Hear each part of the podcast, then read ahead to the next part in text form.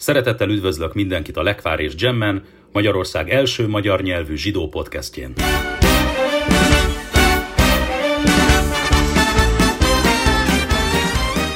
Szeretettel köszöntök mindenkit a Lekvár és Gem Podcast 9. adásában. Ékev heti szakaszt olvasunk, és a Mózes búcsúbeszédében találunk egy nagyon érdekes verset, a 11. fejezet, Mózes 5. könyvének 11. fejezet 12. versét, híres vers, Lubavics Rebe áldossék emléke minden alkalommal, amikor, majdnem minden alkalommal lehet látni ilyen videókon, amikor Izraelből jön vendég, és Izraelből megy valaki Rebe áldását kérni, akkor ismétli ezt a verset, azt, azt mondja Mózes a Szentföldről, Izrael földjéről, Erec a Ser Hashem Elokecha Doresotá Tamid, Eini Hashem Elokecha Ban Mirésit Hasana, Vead Acharit Sana.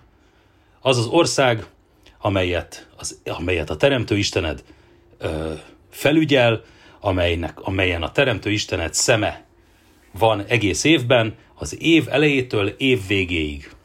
Nagyon érdekes, hogy a Szatmári Rebe három generáció előtt, a Joel Teitelban, ugye híres Magyarországon született rabbi a 20. 20. századnak, a Divrei Joel szerzője. Szatmári Rebe egy érdekes egy érdekes kommentárt, fű, egy kommentárt fűz ehhez a, ehhez a, gondol, ehhez a vershez, konkrétan ahhoz a részhez. Erec ser, Erec Asher, Éné Hashem Elokéhaba Mirreisit Hasana, Vead Achrit Sana. Az év elejétől év végéig. Ez olyan ország, amelyet a Teremtő figyel az, az év elejétől év végéig. Felhívja a figyelmet a Szatmári Rebe, hogy az érdekességre, hogy az van írva, hogy Mireisit Hasana, Vead Achrit Sana az év elejétől év végéig. Ott van egy névelő, Héberben egy héj betű, magyarban egy az, az év elejétől év végéig. És felhívja a figyelmet, az, ez, ez olyan furcsa, valami nagyon furcsa, hogy az év, elej, az év eleje miért birt, birtokol névelőt, az év végénél pedig nem találunk névelőt. Azt mondja a Szatmári Rebe, hogy minden évben, minden évnek a kezdetén, az év elején az ember azt gondolja, hogy ez lesz az év na majd ebben az évben meg fogom valósítani az álmaimat, ebben az évben meg fogom valósítani a törekvéseimet, ebben az évben szerencsés leszek, ebben az évben csupa jó dolog fog történni velem. Röviden, a, következő év lesz az év. Mindig az év elején még mindig optimistán állunk hozzá, és azt gondoljuk, hogy ez lesz az év, hásána. És az év vége fele közeledve, hogy az év távozik, látjuk azt, sokszor az a vagyunk kénytelenek szembesülni, hogy, hogy ez az év is csak olyan lett, mint a többi, ebben az évben sem sikerült teljes mértékben megvalósítani álmainkat, elhatározásainkat, fogadalmainkat, és ez az év is csak egy, egyik, egyik a sok év közül. Mreishit Hásana, az év elején még ez lesz az év, Vád Achrit Sana, az év végén pedig ez is csak olyan év, mint a többi. Szatmári Rebe hozzáteszi, hogy a, a Hasid ritus szerint, és egyébként a Szefárdi ritus szerint is, amikor a muszáf, szombati muszáf imában, szombat és az ünnepi amidában, uh, uh, muszáf amidában mondjuk a kedusát, a Isten nevének a megszentelését, akkor találunk egy érdekes verset.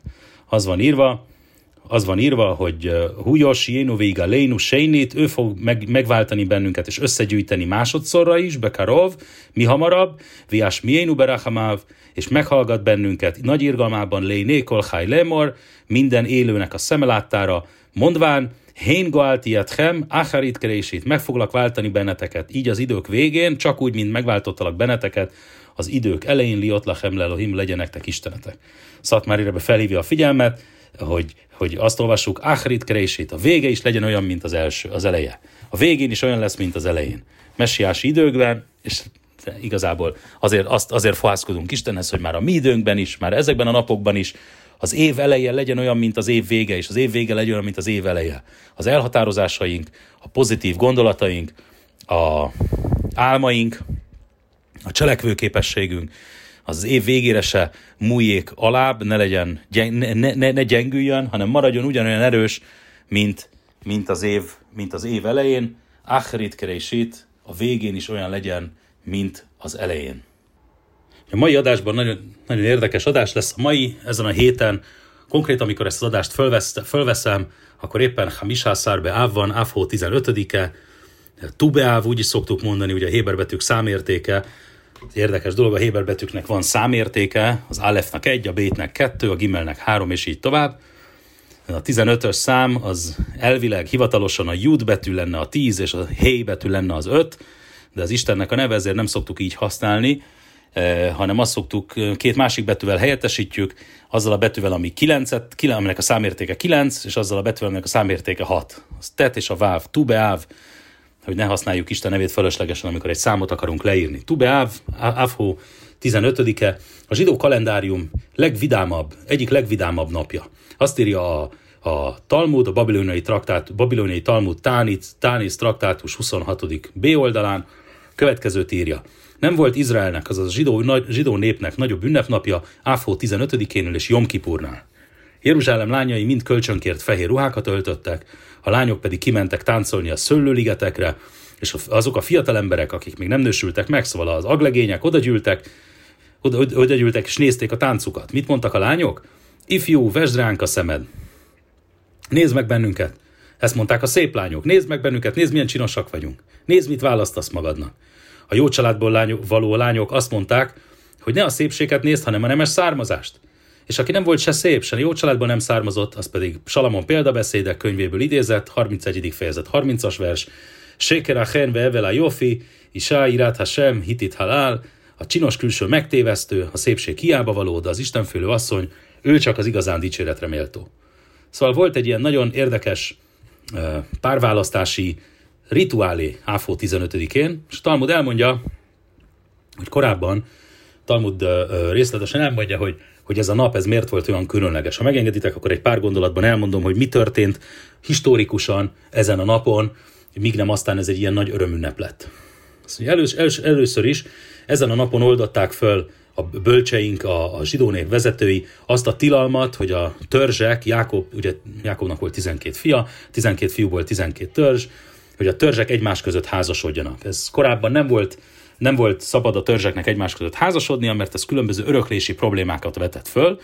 Ugye nem akarok a részletekbe feltétlenül nagyon belemenni, de olyan dologról van szó, hogy hogy ugye a, a, a földterület, amely az Izrael földje, az Mózes által a 12 törzsre lett felosztva, és hogyha egyik törzs a másikkal házasodik, mondjuk egy Naftali törzsből való lány hozzámegy egy Ruben törzsből való fiúhoz, akkor, akkor a, az ő gyerekei, a, a, a, és mondjuk a, a, a Naftali törzsből való lánynak nincsen fiútestvére, szóval nincsen neki esetleg fiútestvér, akkor ő rökölné az apjának a földjét, hogy ezt olvassuk Celofhát történetével, és, és ez problémát jelentene, úgyhogy át, átszállna, ha meg, meg, amikor meghal ez a lány, majd később a Naftali törzséből való lány, akkor a Ruven törzséből való gyerekei fogják örökölni a földjét. Tehát ez mindenféle kellemetlenséget okozna, a rabik mégis feloldották egy idő múlva ezt a tilalmat, hogy a törzsek egymás között házasodnak, ezt a tilalmat Áfó 15-én oldották fel, annak érdekében, hogy a zsidó nép tudjon egymás között házasodni, ennek, és akkor gyakorlatilag az történt, hogy lemondtak arról, lemondtunk arról, hogy a, a föld ténylegesen a törzsek szerint legyen felosztva, formailag megmaradt a törzsek szerint felosztás, de gyakorlati, minden gyakorlati jelentősége elmúlt. Másik dolog, ami történt, történt Áfó 15-én, arról olvasunk a Bírák könyvének 21. fejezetében, tehát a Bírák könyvének 19., 20. és 21. fejezetében olvasunk a Pilegesbe Giva néven ismert történetről Benjamin törzsében, ahol megöltek egy, ahol Benjamin törzséből való férfiak megöltek egy prostituáltat, egy pilegest, egy prostituáltat, és egy forradalom tört ki a zsidó nép körében, egy véres forradalom, sok-sok halottal, sok-sok halottal,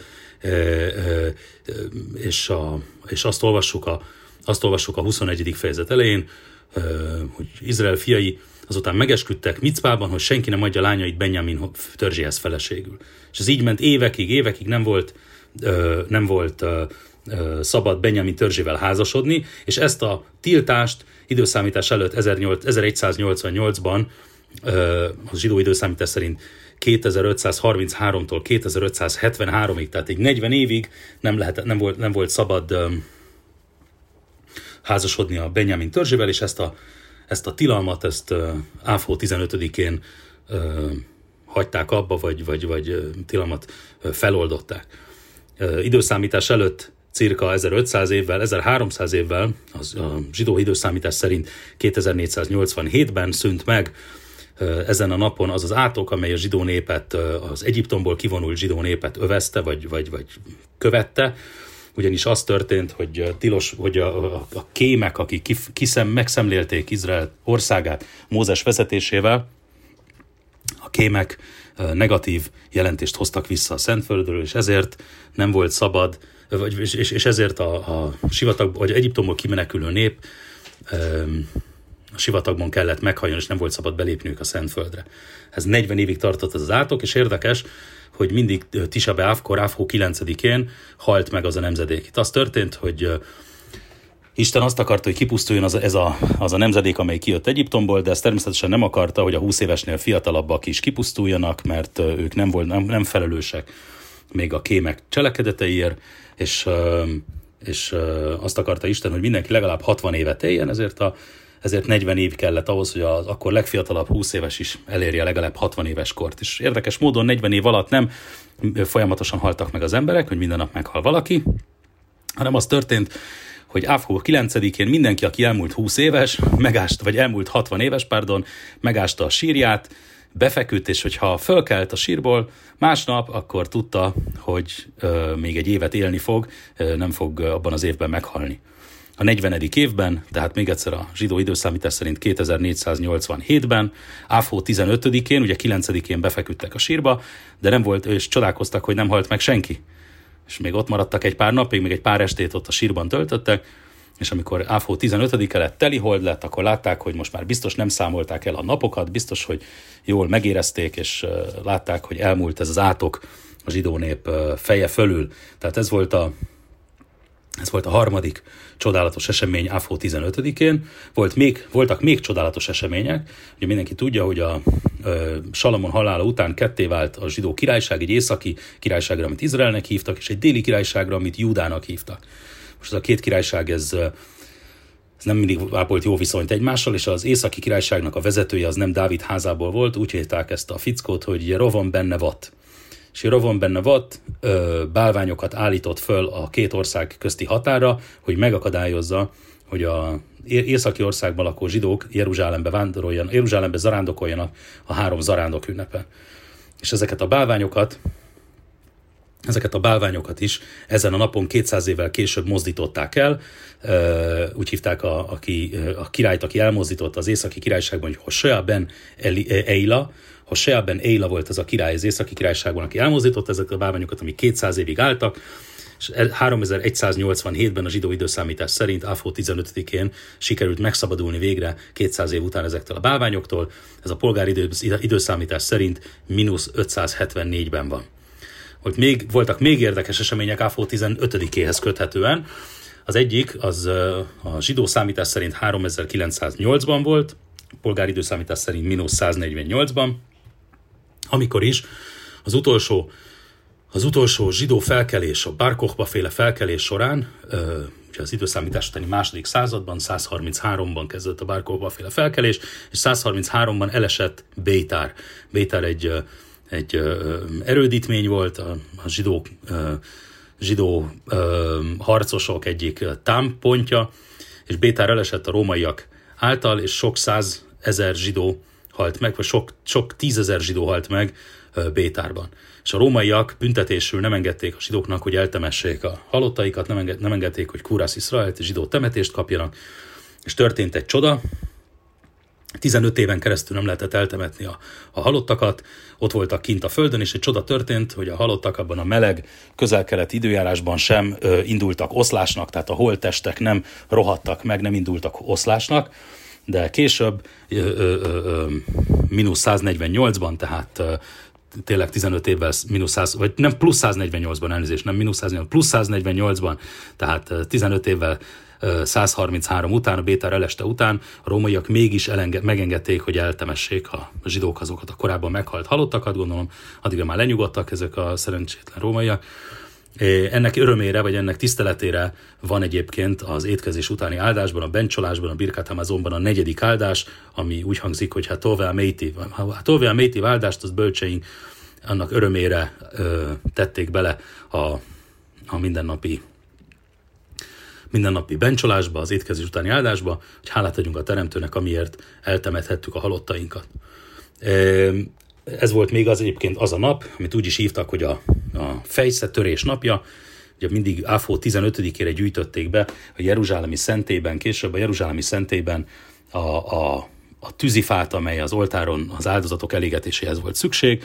Ugye ilyenkor Áfó 15-től kezdve már ö, ö, ö, az őszi, már rövidebbek a nappalok, már egyébként kicsit korábban is kezdenek rövidülni a nappalok, és félő, hogy a fák vizesek lesznek, nedvesek lesznek, úgyhogy a, nyár, a nyáron kiszárított fákat, amelyeket kivágtak, azokat ilyenkor áfó 15-én Ilyenkor áfó 15-én fejezték be ezeket a fáknak a begyűjtését, és aztán ezt eltárolták a szentébe, majd egész évben ezeket használták. Ezt, ezek a, voltak a történelmi események, amelyek történtek áfó 15-én, és mégis egy, egy, egy ugye az előbb említett, vagy a legelején említett szép szokás, amikor a lányok ö, ö, párt választottak az ókori Jeruzsálemben, a szerelem napjaként tartja nyilván ezt, a, ezt az ünnepet, talán amiatt is, vagy ezt a napot talán amiatt is, hogy Benjamin törzsével megint lehetett házasodni, illetve a törzsek is egymás között házasodhattak. Aztán sok minden köthető a szeretethez, a szerelemhez. Erről fogok beszélni mai vendégemmel, Fajt Asherrel, a Budavári Zsinagóga rabbiával, aki betekintést enged számunkra a napnak a kabalisztikusan, kicsit misztikus aspektusába is, majd pedig a beszélgetés után természetesen nem maradhat el a heti szerettem, utáltam, szubjektív hírszemle sem. Sajnos ezen a héten is van miről beszélni, meg hál' Istennek is van miről beszélni, mert mindig történik valami. Nagyon köszönöm, hogy itt vagytok, tartalmas, kellemes időtöltést a műsorhoz.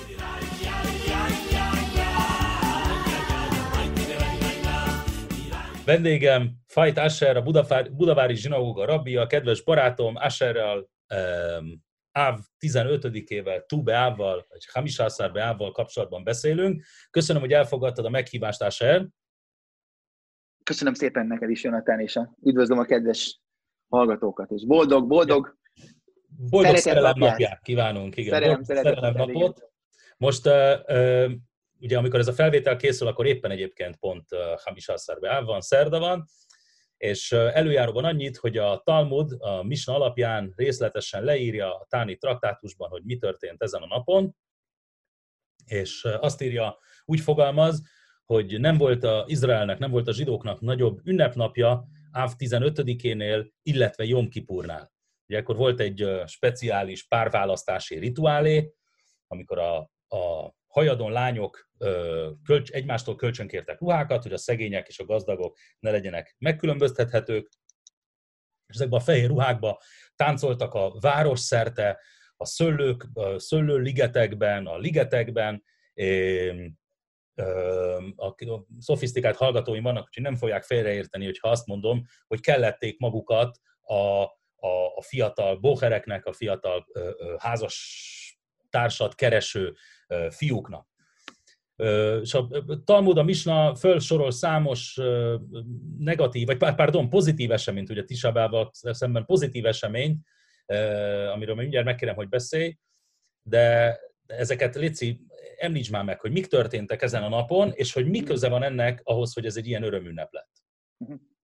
Jó, ugye akkor ugye csak annyit, annyit mondanék itt előjáróban, hogy, hogy ugye a napnak a különlegesség az abban is megmutatkozik, hogy ugye ettől a naptól kezdtünk egyes szokások szerint jó beírás és bepecsétetést kívánni egyikünk a másiknak. Ugye a dolognak az eredete, az tulajdonképpen a gemátiára vezethető vissza, ugye minden egyes betűnek van egy számértéke, minden egyes héber betűnek van egy számérték, és hogyha megnézzük azt a kifejezést, hogy jó beírást és bepecsételtetést, ugye akkor az megegyezik azzal a szóval, hogy hamesesszel váb, tehát az ötödike. Szóval itt, itt ragadnám meg rögtön az alkalmat, hogy minden neked, és ugye a többi hallgatónak is, illetve a hallgatóknak is jó beírás és bepecsételtét is kívánjak. Ugye egy másik érdekes dolog, amit a Talmud ír, hogy ha megnézzük a Talmudot vagy a Sóhanárokat, akkor a mai napra nincs előírva különböző ö, til, olyan tilalmas dolgok, mint amit ugye szombaton az ember megszokhatott. Ugye annyival abban különbözik a mai például az mai imarend, hogy a bűnök bevallása a tachanonimát nem mondjuk, de a Talmud azt mondja, hogy mivel ettől a naptól kezdve gyengül el a napnak az ereje, illetve hogy ettől a naptól kezdve, ettől az éjszakától kezdve hosszabbodnak az éjszakák, és, röviden, és lesznek rövidebbek a nappalok. Az éjszakákat ugye a tanulások, a tóratanás lett teremtve, ugye, ahogy mondja azt a misna, és innentől kezdve az embernek kötelessége, hogy lajlak, hogy Jomim, hogy ugyanúgy az esti óráidban is sokkal inkább elmerüljön a tóna, tóra tanulmányozásába, és ne csak a délelőtti órákban. Tehát innentől kezdve valóban az esti periódist is ki kell használni még inkább tóra tanulásra.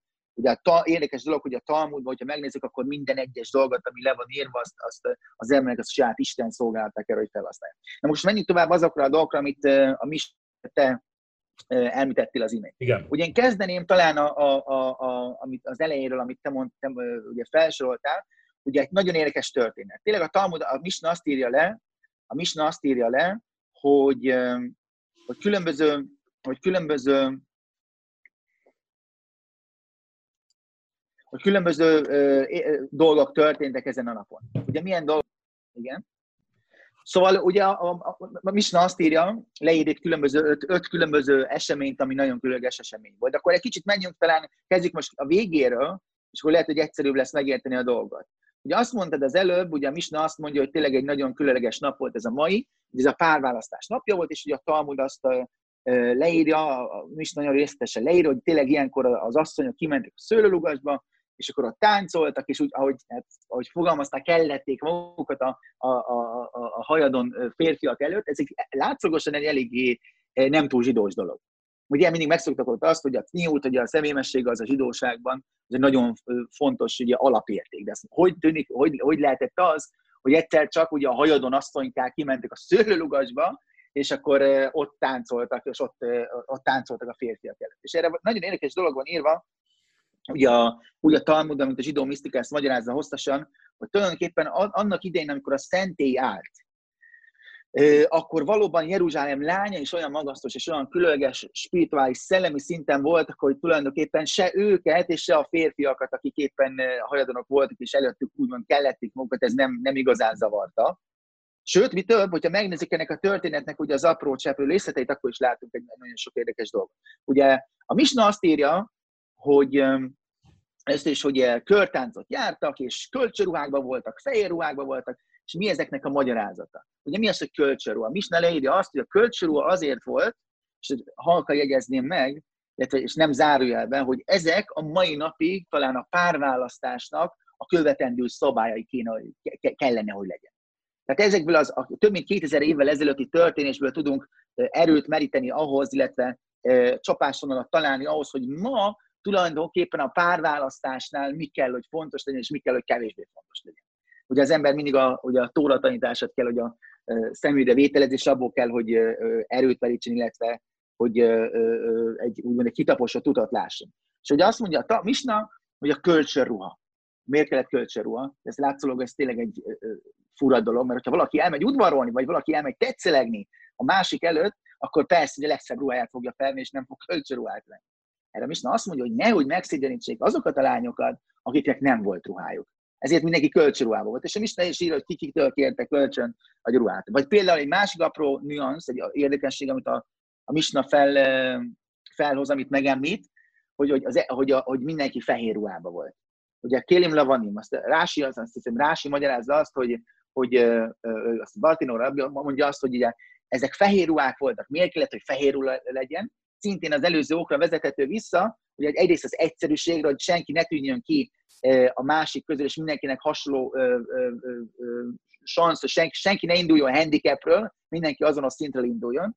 Másrészt a Kabala hozzáadja, egy nagyon-nagyon szép magyarázatot olvastam erről, hogy hozzáadja azt, hogy a, hogy az, a fehér az az egyszerűségnek a színe. Ugyanúgy, amikor a Kohen Gadol a fülpa bement ugye a szentek szentébe, Jom Kipurkor, és amikor az áldozatot hozta, akkor nem az arany ruhájába ment be, hanem az egyszerű fehér ruhába. Ez azt jelenti, hogy amikor az Izrael népét képviselte, akkor nem a legszebb ruhájában, hanem a legegyszerűbb ruhájában kellett, hogy megjelenjen, és ott a, az egységet kellett, hogy mutassa. És itt szintén a fehér ruha ugyanezt az egységet mutatja, hogy egyik se akar különb lenni a másiknál, és, és ez talán mutat arra rá, ez mutat arra rá, hogy valóban nem feltétlenül a külsőségeket kellett figyelni, kell, figyelni, hanem sokkal inkább fontos az, hogy az ember belsőleg milyen legyen. Hozzáteszem, hogy érdekes dolog, hogyha... Ne hogy Asher, ne hogy Asher, egy, egy, egy, egy párhuzamra szeretném felhívni a, a hallgatók figyelmét, hogy ugye a szokása, nem csak szokás, hanem egy micva, egy parancsolat, a, a, tál, a talit gadol, a, a nagy tálesz viselése, ugye imádkozás során, amelybe burkolózva imádkozunk, de ö, hosszú lenne belemenni, hogy ennek milyen, a, milyen tórai okai vannak, de legyen röviden elég annyi, hogy egy négy sarkú, egy olyan ruhát, ami négy sarokkal rendelkezik, az általában cicit viselésére köteles, köteles, és az a tény, hogy, hogy imádkozáskor egy ilyen nagy lepelbe burkolózunk, ebben is tetten érhető az a motivum, amit az előbb mondtál, hogy az emberek ruhája ne legyen megkülönböztethető, tehát ez egy, mint amit az iskolákban egyenruháként, ugye sok iskolában így például a mai uniform is. is, vagy a hogy?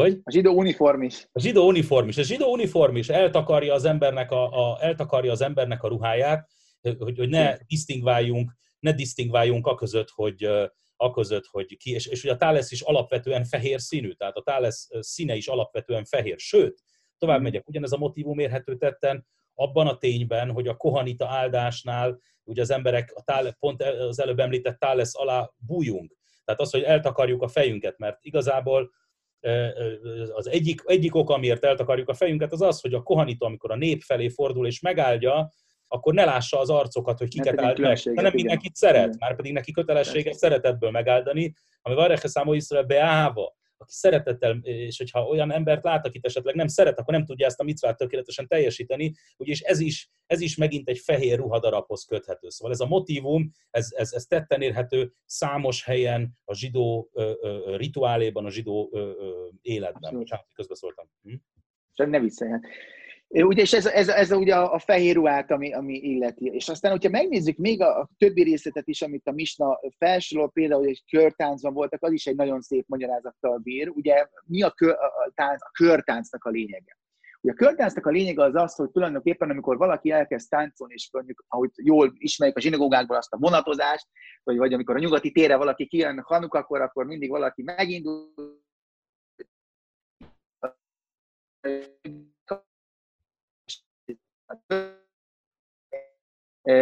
vonatot alkossunk. Ugye érdekes dolog, hogy ott annak a, a kabala azt mondja, hogy az ilyen táncnak van ele és van vége. Van az arra az isteni fényre utal, aminek, ami egy, egy, egy, egy ami a, egy behatárolt isteni fény. Ezzel szemben a körnek nincs eleje és nincs vége. Az a végtelen isteni fényre utal. És azt mondja a Hasid filozófia, azt írja nekünk, hogy ebből is kiváltságos volt ez a, ez a fajta tánc, ez, ez volt az egyik kiváltságos része, az, hogy nem, nem egymásba kapaszkodva táncoltak és egymás mellett, hanem egy kört alapítván, de táncoltak ezek a lányok, ami azt jelenti, hogy szintén visszajön az előző motívum, vagy momentum, amit az előbb mondtunk, mert, mert nem az volt a fontos, hogy ki a szebb és ki a különlegesebb, hanem egyetlen egy nagy egységet alkottak, és egyikük se akart kívánni ugye a másik közül. Valaki, valaki erre mondhatná azt, hogy nem volt, megszűnt az egyéniség. Ez nem így van, pontosan nem, hanem pont az, hogy mindenki egy egyéniség volt ebben a dologban. Szóval ez egy, ez is egy, egy érdekes, egy érdekes gondolat.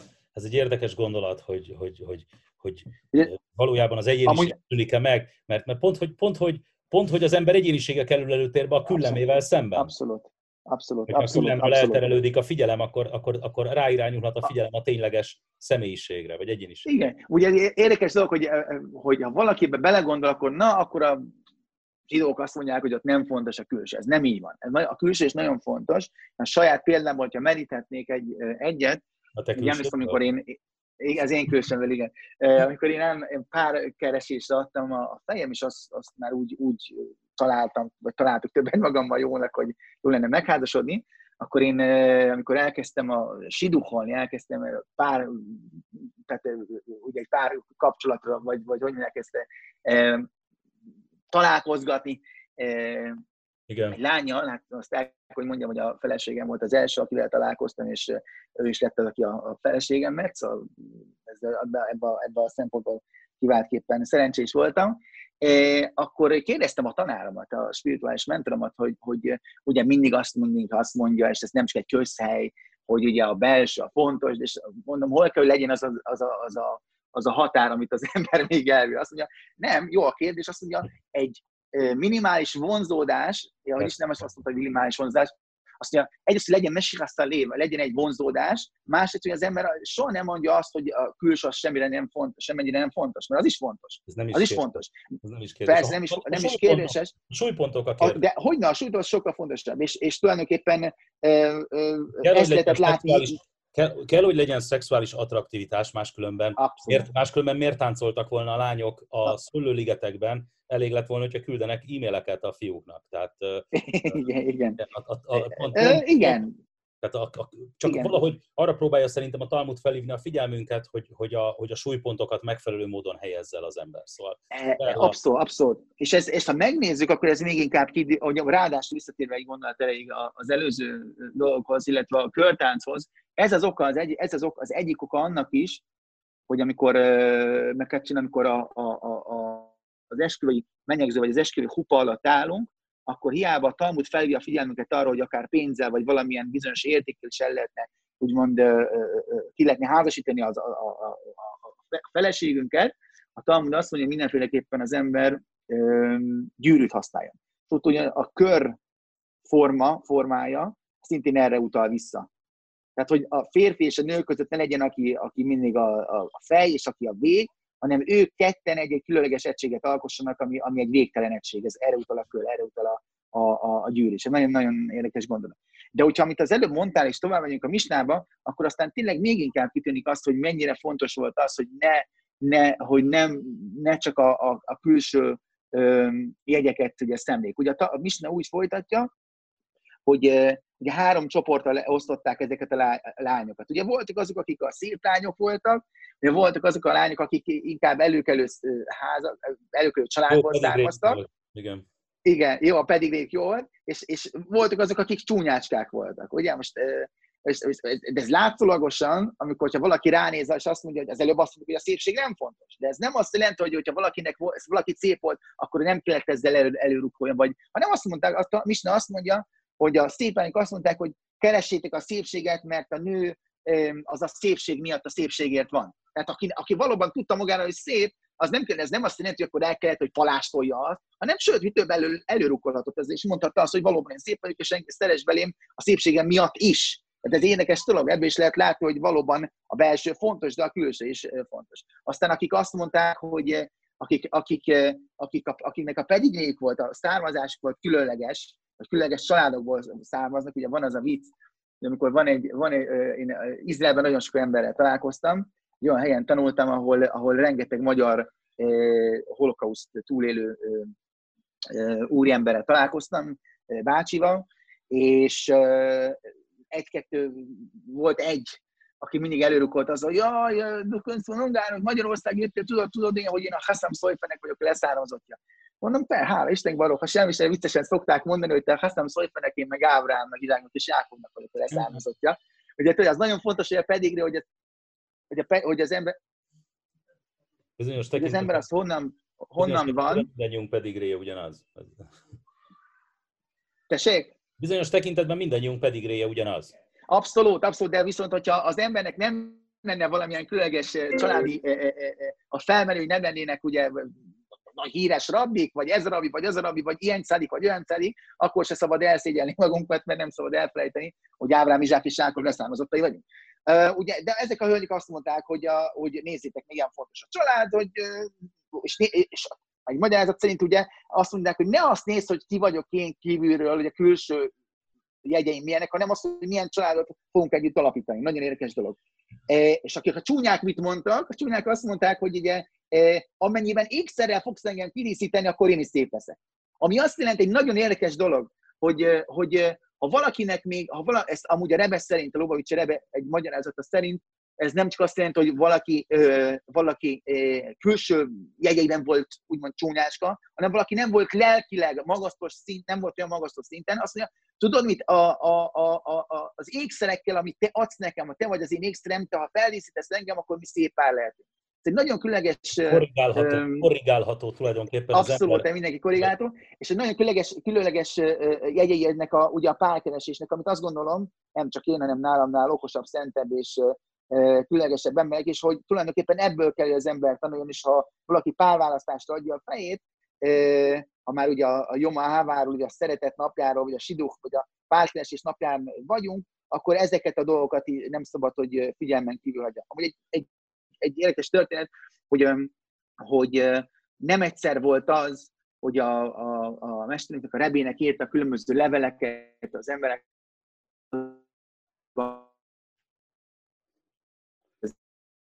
találták meg, hogy kicsit elbizonytalanodtak, hogy vagy még esetleg nem házasodtak, de viszont nem biztosak abban, hogy az, az a hölgy vagy az az úr lesz az igazi, akivel találkoznak. Ugye a Rebe azt mondta, hogy igazit olyan nincs, hogy az ember rögtön igaz, beletalál, megtalálja az igazit. Amikor két, hogy a férfi és a nő összetalálkoznak, és egy kicsit sólódnak, egy, együtt élnek egy, egy darabon, és egymást ugye korrigálják, akkor lesz egy igazi különleges, és egy, úgy lesz ebből egy különleges párkapcsolat.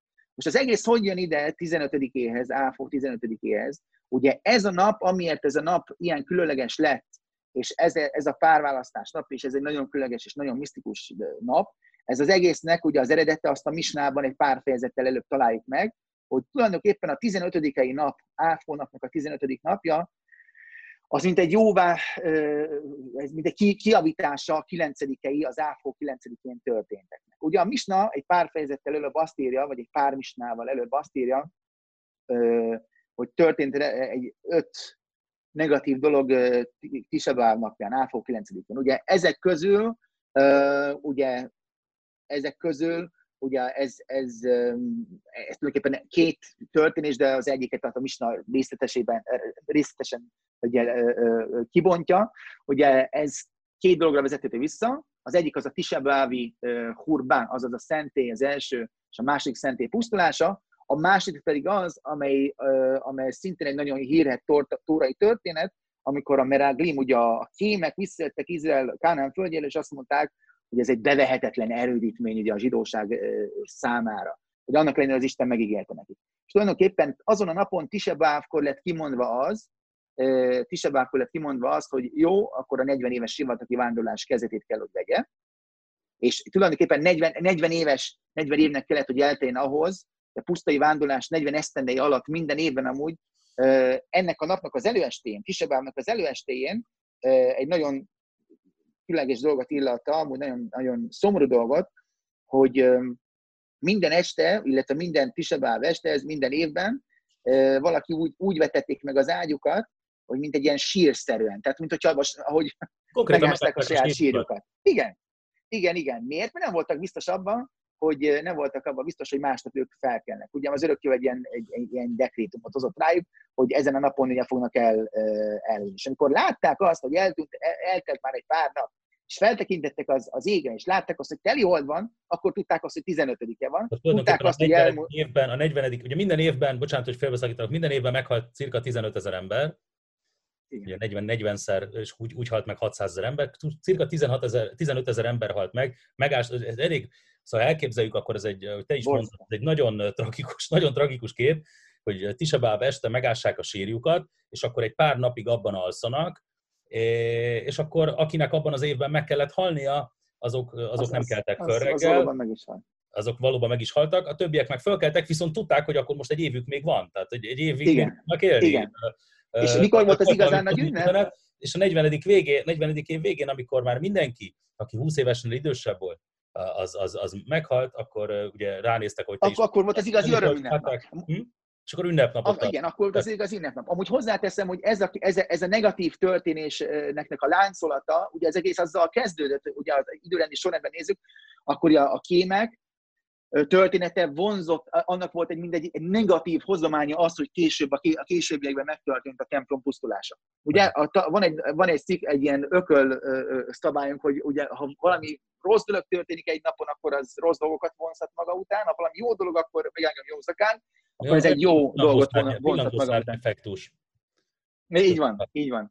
És ugye ennek, ennek volt, ugye, és ezeknek a negatív történések volt a, történéseknek volt a kiavítása a jóváhozatal a 15-én. Egyrészt, ugye megnézzük, akkor történt még több dolog is. Tehát mik, mik azok, amik történtek? Például Benjamin törzse visszatérhetett a közösségre. Ugye ezt most, ez, egy, ez nagyon hosszú és nagyon szép történet. Is lenne, Virágkönyve 21. fejezet mindenki. Igen, az, azt el lehet hogy nagyon érdekes, hogy ki lettek közösítve, és tulajdonképpen ezen a napon jöhettek vissza a közösség. Vagy például, hogyha megnézzük, hogy megnyitották az észak és a déli királyság között, illetve járhatóvá vált az út Jeruzsálembe, ezen a napon lett járhatóvá, hosszú lezárás után is tudtak elmenni az emberek a szentébe, akkor ha megnézzük, ez 15-én történt, ez szintén a Tisablávi, az Áfó 9-ének a szenté pusztulásával kapcsolatban kapcsolatos dolog, és a szentéről van szó, itt akkor a szentéről van szó amott is. Tehát ez egy, ez egy szintén érdekes dolog. Talán meg lehet még említeni még egy dolgot, ugye a Bárhova felkelésen kívül, az is a, a, ugye a Szentdéhez kapcsolató, egy nagyon érdekes nap. A Talmud azt írja, ez, ez, ha lehet ezt így mondani, akkor ez a fejszék napja. Egy érdekes dolog, hogy a Talmud, illetve a Jeruzsálemi szentély idejében, amikor állt a szentély, akkor a, a, az oltára ugye szükséges volt fa is. Tehát ahhoz, hogy az áldozatokat be tudják mutatni, ahhoz szükséges, szükség volt fára is. Most ezekben a napokban ugye a Talmud azt írja, hogy ilyenkor már elgyengül a napnak a, az ereje, és félő volt, hogy a, a fa, a fát az nap nem tudta megfelelően kiszállítani, és nem tudta megfelelően kiszállítani, akkor különböző csúszómászok maradhattak benne, és ezáltal alkalmatlanná vált a szentébeli szolgálatra. És hát megnézzük, az egy negatív dolog, mert hogy az, az hogy nincs szentébeli szolgálat, az egy negatív dolog, nincs, nem, nincs, nincs egyszerűen már nincs, nincs, nincs fa, nem lehet fa ugye az oltáron, akkor ez egy negatív dolog. Ám a Toszfot Jomtov mond egy érdekes dolgot, hogy ezen a napon abba hagyták ugye a fejszék napján, abba hagyták ugye a fáknak a, a kivágását, illetve az, az, az, a szentébe való, az oltára való felemelését, és azt mondja, nem, ez nem egy negatív dolog, hanem ez egy pozitív dolog, mert ugyanúgy, amikor befejeződik az Isten szolgálat egy része, akkor nem azt kell mondani, hogy ez egy negatív dolog, hanem egy pozitív dolog. Tehát nagyon érdekes, hogy különböző kodifikátori a Talmudnak, ezt tényleg nem, nem negatív dologként jegyzik meg, hanem, hanem pozitívként. Ugye ez, ez is ugye szorosan kapcsolódik a szentélyhez. Tehát ugyanúgy, hogy 9-én elpusztult a szentély, ez egy negatív dolog volt, ugyanúgy 15-én, amikor megtörtént, befejeződött az Isten szolgálat egy része, akkor ez egy pozitív dolog volt. Tehát, tehát ez nem, ez, úgy a kisebb, az áfó 15 ez a mai nap, ez nem csak egy érdekes történéseknek a sorozata, hanem ez mindegy, mindegy kiavi, minden, mindegy kiavítása az előző években történt Tisabávi negatív történéseknek. Ugye még egy dolog, hogy még van egy pár percünk, hogy ez a zsidóság és a hold kapcsolata, ugye ha felnézzünk az égre, hát ma este is lehet, tegnap este nem lehetett nagyon.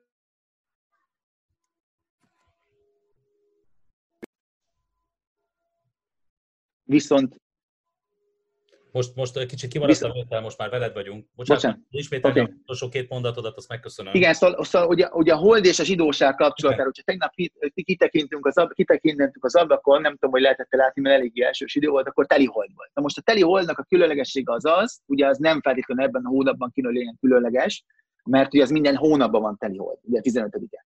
Ám a zsidó misztika azt mondja, hogy ugyanúgy, hogy a zsidó nép a holdhoz, a holdhoz hasonlítatik, holdhoz lehet hasonlítani, ugye a ciklusok szerint, és vannak ciklusok, amikor a hold ugye csökken, van, amikor dagad, amikor nő, ugyanúgy a zsidóságnak is vannak ugye szebb napjai, meg kevésbé szebb napjai. A Talmud azt mondja, hogy, hogy az áfó 15. napja, az az áfó napi teli hold, az abban különleges, hogy ez egy nagyon, ugye, nagyon komoly és nagyon erős leereszkedés a csökkenés után történik meg. Ugye arról van szó, hogy amikor a, a templom elpusztul, akkor annál negatívabb, annál, annál eh, rosszabb dolog tulajdonképpen zsidó ember számára nem is történhet. És az van írva, hogy ugye ugyanúgy a hold, amikor csökken, az mint egy előküsztés a hold későbbi megdagadásának, vagy ugye annak, hogy később teli hold lesz. Ugyanúgy a zsidó népnél is nem szabad elfelejteni, hogy annak ellenére, hogy azt gondoltuk, hogy a szenti után már nem lesz, eh, nem lesz olyan a, a, a az élet amilyen, ugye ami Talmud azt mondja, hogy nem, nekünk fel kell pillantanunk az égre, és tudnunk kell azt, hogy amikor telihold van, és látjuk a teliholdat, hogy, hogy ugyanígy kell nekünk is cselekednünk, és az örökkévaló néha csak eltünteti magát, vagy elbújik, elpalástolja magát, de előbb-utóbb ott lesz a telihold, előbb-utóbb lesz előbb-utóbb ott lesz a jó élet, és ugyanígy, ahogy a, az első és a második szentélye elpusztult, a, a telihold az arra mutat rá, az már egy, mint egy előjel annak, hogy a harmadik szentély minél előbb fel épül. Szóval ez, ez talán még egy, egy érdekes dolog. De lehetne még rengeteg ö, sok minden mondani erre a mai napról, tehát tényleg az egyik leg, talán a legmisztikusabb nap, ö, nap ez a mai.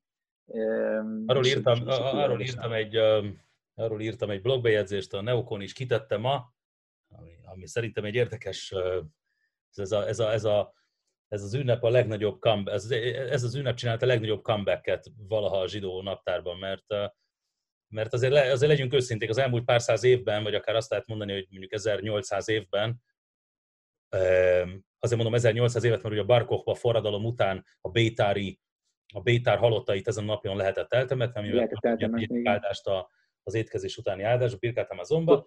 Itt azt a cirka 1800 évben elfelejtődött, és Izraelben, Izrael, Izrael állam hozta vissza ezt az ünnepet, uh, tulajdonképpen a szekuláris, ugye próbáltak keresni valamilyen szekuláris uh, szekulárisnak tűnő ünnepet, ami Izraelhez köthető, és akkor csinálni egy ilyen zsidó Valentin napot, de hát persze nem tudtak máshoz nyúlni, mint a zsidó hagyományhoz, és ezzel a legnagyobb szolgálatot tették a zsidó hagyománynak, mert most minden izraeli tudja, hogy van egy olyan ünnep, hogy Hamisasar Beábel, ez sose lehetett tudni. Ugye ez történt Tubisváttal is egy kicsit, ami egy ilyen, Abszolút. Pont ezt akartam mondani, hogy... Pici, pici, pici ünnepecske, de minden izraeli óvodában, még a legszekurálisabb óvodában is a gyerekek pontosan tudják, hogy gyümölcsöt esznek, Igen. És uh, most pedig szívecskét rajzolnak, meg megpuszíják anyukát, meg egymást, meg a tovonék, és akkor ez egy ilyen tök jó dolog. Fajtás, Abszolút. Nagyon-nagyon szépen köszönöm, hogy, hogy elfogadtad ismét a meghívást, Isten áldjon, legjobbakat, köszönöm. és akkor uh, stílusosan köszönjünk el úgy, hogy uh, ha szíva, vagy szíma tajva, legyen jó beírás és bepecsételés neked, egész közösségednek, családodnak, és így tovább. Amen, úgy, úgy kívánom ezt neked szintén, illetve az összes hallgatónak is. Szíva, szíma tajva. Minden Köszönjük, jó. Köszönjük szépen.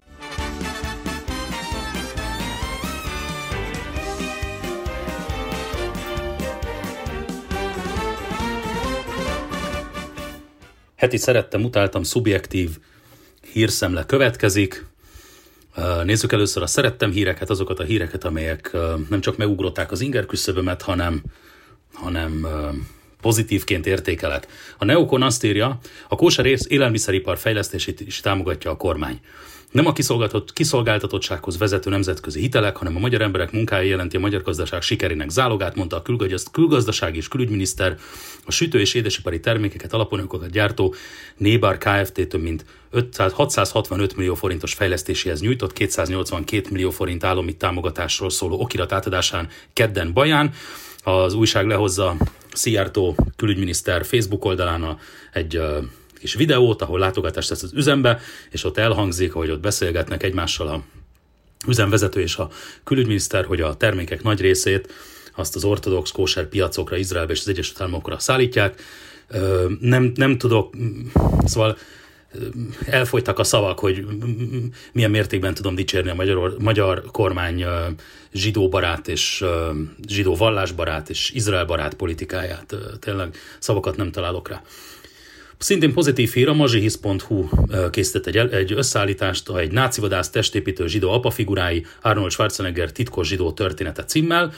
Édesapja, aki a náci párt tagja volt, sosem szerette igazán a Hollywoodban testépítő megasztára váló osztrák fiatalembert, akit az ellenállás egyik zsidó harcosa nevelt fel, és aki örökre hálás marad a bodybuilding zsidó feltalálójának, ugye Joe Waderről van szó természetesen, és még az is kiderül, miközben a zsidókhoz az Ovizsarunak, mindenkinek ajánlom ezt az igényes, ezt az igényes cikket. Arnold Schwarzenegger több szempontból is példakép számomra. Egyrészt magam is testépítő volnék, és hát ő nyilván az abszolút csúcs, és szerintem egy szuper csávó, tehát nagyon nagyra tartom a fickót, főként azért, mert mindent elért egy idegen országban, ugye osztrák kisfaluból származott, és mindent elért az Egyesült Államokban, amit, amit idegen ember elérhet, a sport területén, a, a, film, a film területén ugye megasztár, óriási nagy filmsztár lett, és egyébként Kalifornia kormányzó is lett, ráadásul republikánus színekben, még akkor is, ha nem egy kifejezetten Trump támogató, ami miatt ami miatt kevés, ami egy, miatt egy kicsit kevésbé szimpatikus, de alapvetően nagyon nagyra tartom Arnold Schwarzenegger munkásságát, mindenkinek ajánlom a mazsiz.hu ezt az érdekes összeállítást Schwarzeneggerről. Szintén pozitív, olvasom a Neokonon, hogy Ukrajna legalább 5000 zsidó zarándokot enged az országba Rosh Hashanah alkalmával. Ugye Umánban, az ukrajnai városban, ahol a legismer, egyik legismertebb Hasid Rebe, a Breslovi Nachman Rabbi sírhelye található, aki Rosh Hashanah-kor halt meg, és megígérte, hogy aki ott a, a sírjánál imádkozik, annak ügyében személyesen jár majd közbe a teremtőnél.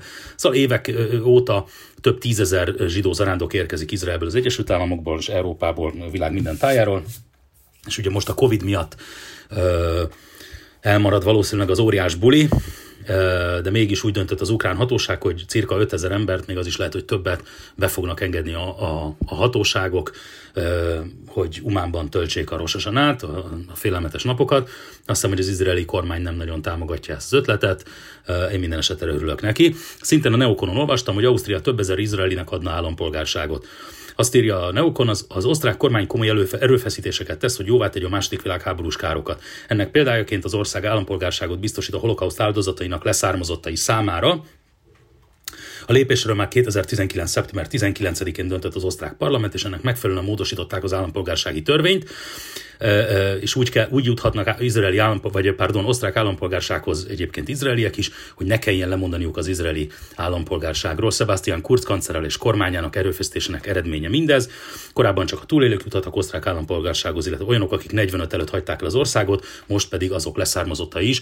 Ugye Kurz kancellár is nagy barátja Izraelnek, nagy barátja Netanyahu kormányfőnek, egyszerűen boldogság tölt el, amikor, amikor ilyen embereket látok Izrael támogatásában, mint az osztrák kormányfő, vagy akár a magyar kormányfő. Nagyon helyes, nagyon jó. Szerintem példaértékű, hogy mindez a centrál jobboldal, közép jobboldalról jön, úgy általában. Példaértékű, példaértékű mindenki, minden szempontból. Azt írja a Kibic, hogy Budapest és Tel Aviv a világ legmegfizethetőbb városai között vannak. Egy új tanulmány szerint Budapest a legmegfizethetőbb város az üzleti tevékenység folytatása szempontjából, tehát nem lakosság élet szempontjából, hanem hogy hol érdemes bizniszt alapítani. Tel Aviv pedig a tizedik lett ebben a kategóriában, Budapest az első. Az angliai székhely Utility Bidder a fizetéseket, irodai költségeket, villanyszámlát, internetdíjakat és társasági adót hasonlított össze az OECD országok 70 városában. Az összesítés alapján Budapest végzett az első helyen, amelyet közvetlenül a Visegrádi országok fővárosai követnek a listán, tehát gondolom Csehország meg ilyenek. Tel Aviv is a lista élvonalába került, az, adta hírul az izraeli nagykövetség blogja. Budapest 90,72 ponttal lett az első, ami jelentősen jobb eredmény a második helyezett Prágánál, amely 83,91 pontot ért el, a tizedik helyezett Tel Avivban összesen 68,83 pont lett a, az összesítés. Gondolom van egy, volt egy, egy, egy szempontrendszer, ami alapján súlyoztak. Ami igazán érdekes, hogy a Utility Bidder listája alapján a két város között a legnagyobb különbséget a munkavállalók fizetése között találjuk, ez nem csoda. Budapesten jelentősen alacsonyabb a köbérek, mint Tel Avivban. Budapesten az éves fizetés ugyanis 16.600 angol font, ami cirka 6,3 millió forintát éves szinten, míg Tel Avivban ez az összeg 44.620 font, azaz 17 millió forint. Az irodai szerintem bruttó, de nem vagyok ebben biztos. Az irodai költségeket tekintve viszont Budapest jóval olcsóbb, mint Tel Aviv. Oké, okay, ezt is érdemes tudni. Hajrá Tel Aviv, hajrá Budapest. Azt írja a Neokon, szintén ö, ö, számomra tetsző hír, zsidó szolidaritás a Roma Holocaust emléknapján. Több százan emlékeztek a romák ellen elkövetett népírtásra a hétvégén Budapesten. Roma aktivisták és civil szervezetek által szervezett 24 órás tiszteletadáson Fahidi Éva zsidó holokauszt túlélő, akit személyesen is ismerek, egy szupercuki néni, mellett Verő Tamás neológ rabbi is részt vett. 1944. augusztus 2-án mintegy 3000 romát megölve felszámolták az Auschwitz cigány tábort. Az európai romák ezen a napon emlékeznek a holokauszban meggyilkolt áldozatokra, vagy ahogy, ők, ők, ahogy, ahogy ők nevezik, uh, Parraimosra. Azt hiszem így kell mondani, hogy Faraimos. A budapesti székhelyű Firen eh, Amenka, Európa egyik legnagyobb ifjúsági roma szervezete, több mint 120 önkéntese, szombat estétől vasárnap estig 24 órán keresztül olvasta fel a mintegy 13 ezer eh, cigány származású áldozat neveit, ez mindössze töredéke a mintegy másfél, egy-másfél millió többnyire névtelen áldozatnak. Isten nyugasztalja az emléküket, a holokauszt az nem Sokszor szoktam ezt mondani, és nem csak én, a holokauszt az nem egy zsidó tragédia, nem csak egy zsidó tragédia, egyébként nem is csak egy cigány tragédia, a zsidó vagy a holokauszt az egész emberiség, az egész emberiség tragédiája, és ennek nyomait a mai napig, mai napig érezhetjük. Mindig azt szoktam mondani, egyébként, hogyha lemegy, lemegy az, lem, ha a vidéken járok, majd mint Magyarországon vidéken, akkor azt azon gondolkodom, főként, hogy sokat járok Mádra, Tokajhegy alján, hogy az igazi vesztesei, szóval nem, nem, nem az igazi vesztesei, de az, az egy komoly vesztesei a, a, a, a holokausznak azzal, hogy megsemmisítették a vidéki zsidóságot, az a, az a vidék, vagy a magyarországi vidék lett, hiszen az, hogy a magyarországi vidék így lecsúszott a fővároshoz képest, az, az jellemzően és alapvetően a holokausznak az eredménye, amit aztán megfejelt persze a szocialista, kommunista dikta, vagy, vagy rendszer, diktatúra és rendszer centralizáló politikája is, de mégis, hogy kivették a kivették, vagy megsemmisítették, meggyilkolták a, a vidéki zsidóságot, ezzel tulajdonképpen koporsót, koporsó szöget ütöttek a vidéki Magyarországba, és ennek a levét még ma is issza a vidék, magyarországi vidék.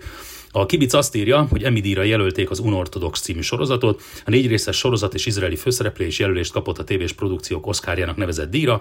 Az Amerikai Televíziós Akadémia idei díjára, díjaira jelölt listáján kedden hozták nyilvánosságra Los Angelesben. A legjobb minisorozat kategóriában jelölést kapott a Netflix Unortodox című négy részes drámája, amely egy szatmári zsidó közösséget, vagy Hasid közösséget elhagyó nő sorsát mutatja be sorozat Deborah Feldman saját történetét feldolgozó könyve alapján született.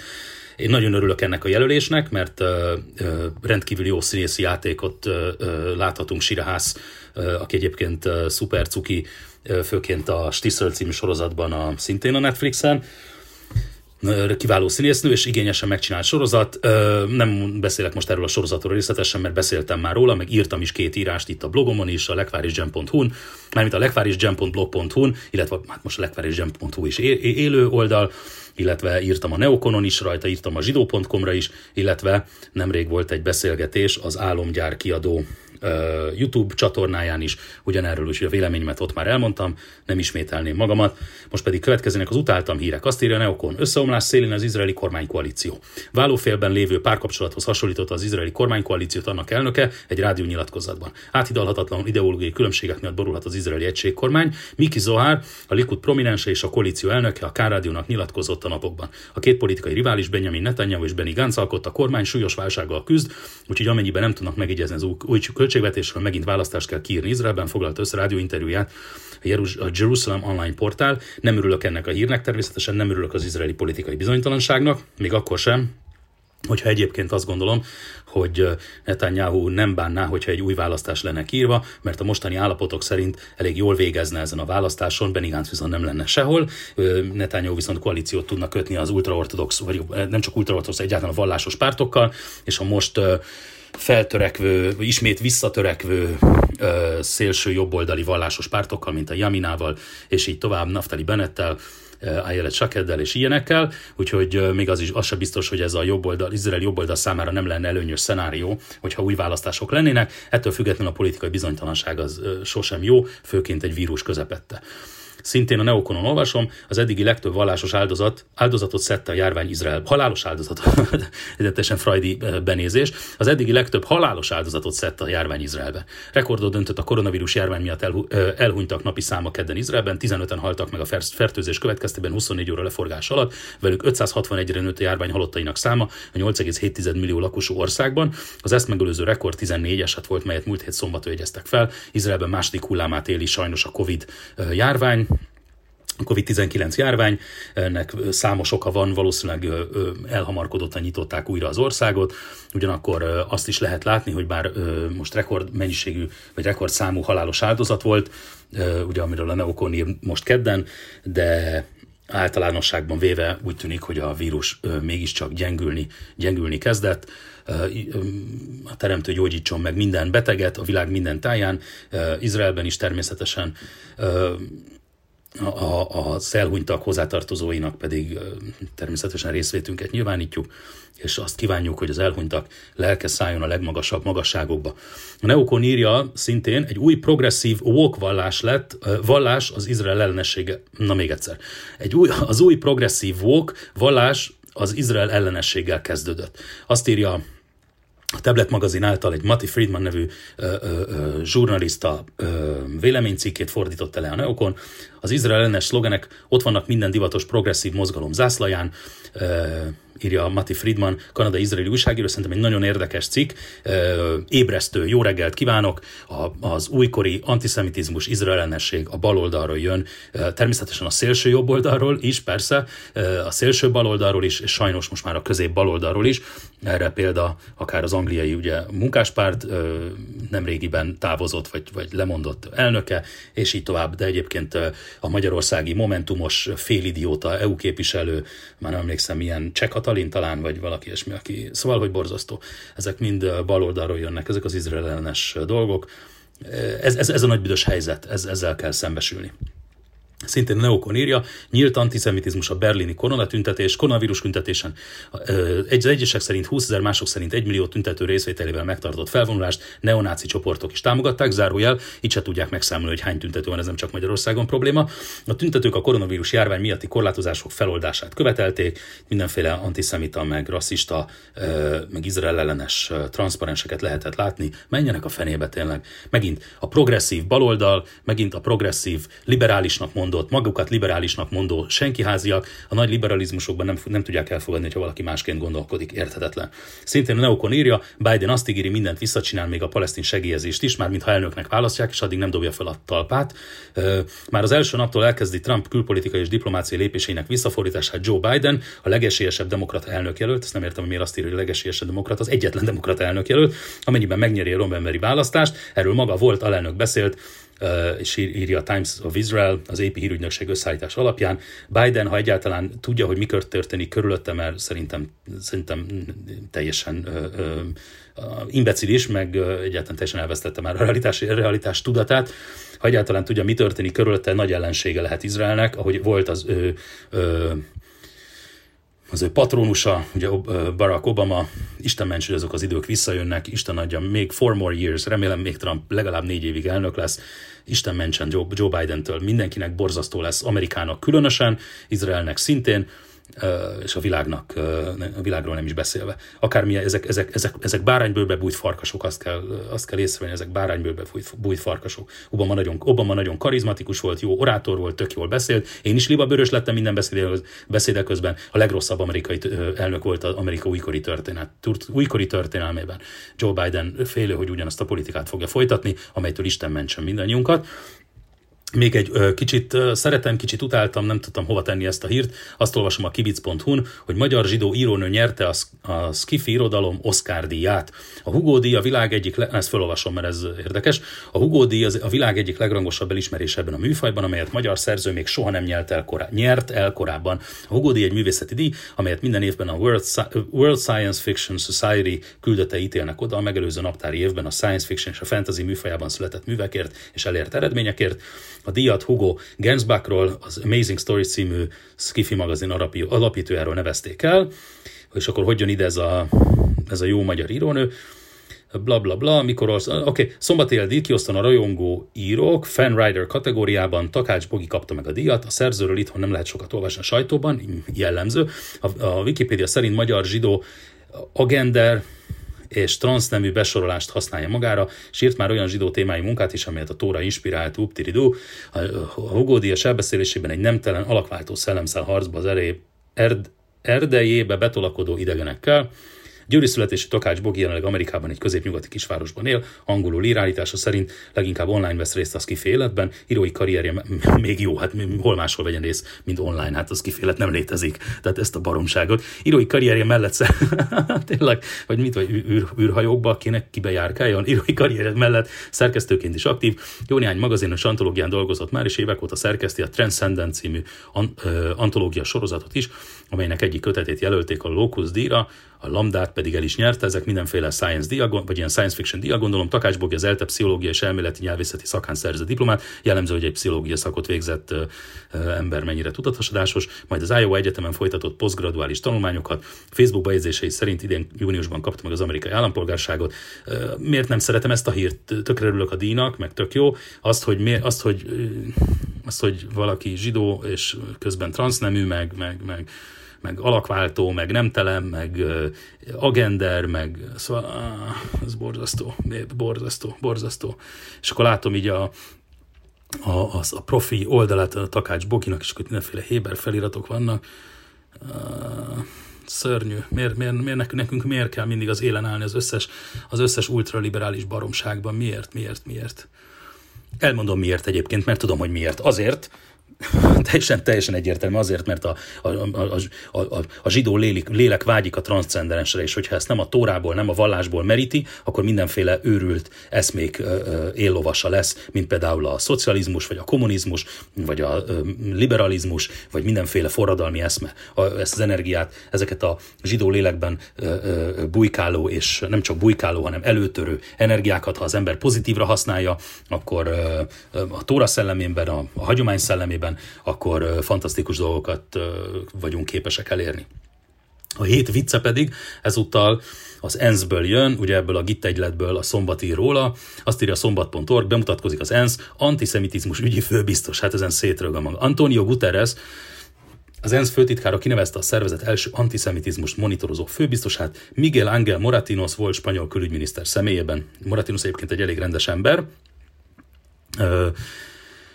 Hú, mit mondjak erről, drága barátaim? Hát az ENSZ antiszemitizmus ügyi biztosa. Hát az antiszemitizmus sért az ENSZ tesz az egyik legtöbbet, tehát képmutatásnak tartom az ilyesmit. Tényleg képmutatásnak tartom. Tök jó, tök jó, hogy foglalkoznak az antiszemitizmussal. Jó lenne, hogy először a saját házukban sepregetnének, és abba hagynák például az Izrael, Izraelt mértéktelen és mértéktelenül és, és, és, és, és túlzóan elítélő, elfogult ö, ö, csörtét, ami, a, ami, az ENSZ-ben, ami az ENSZ-ben történik, ami a legnagyobb gittegylet a, a világtörténelemben most már a világ szinte összes országa tagja ennek az óriási gittegyletnek. Ezek voltak a, a, a hét számomra legérdekesebb, legizgalmasabb hírei. Köszönöm, hogy velem voltatok ma is, köszönöm a bizalmat. Ja igen, mit akartam mondani? Igen, hát jövő héten is lesz természetesen Lekvár és Jam podcast, ez, nor, ez normális, ez, ez normális. A blogom természetesen üzemel, újírások is kerülnek föl napi rendszerességgel, és minden hétköznap, vasárnaptól csütörtökig este 8 órakor a Lekvár és Jam Facebook oldalán is lehet velem találkozni, ahol esti karantén tanulás van, hál' Istennek egyre többen, egyre nagyobb számon veszünk rajta részt. Mindenkit szeretettel várok ott is. Tessék lájkolni a Lekvárisen Facebook oldalt, követni a podcastet, előfizetni, mármint nem kell előfizetni rá, de érdemes rá feliratkozni. Jövő héten pedig találkozunk ismét. Megyeri Jonatán voltam, ez pedig a Lekvár Jam Podcast.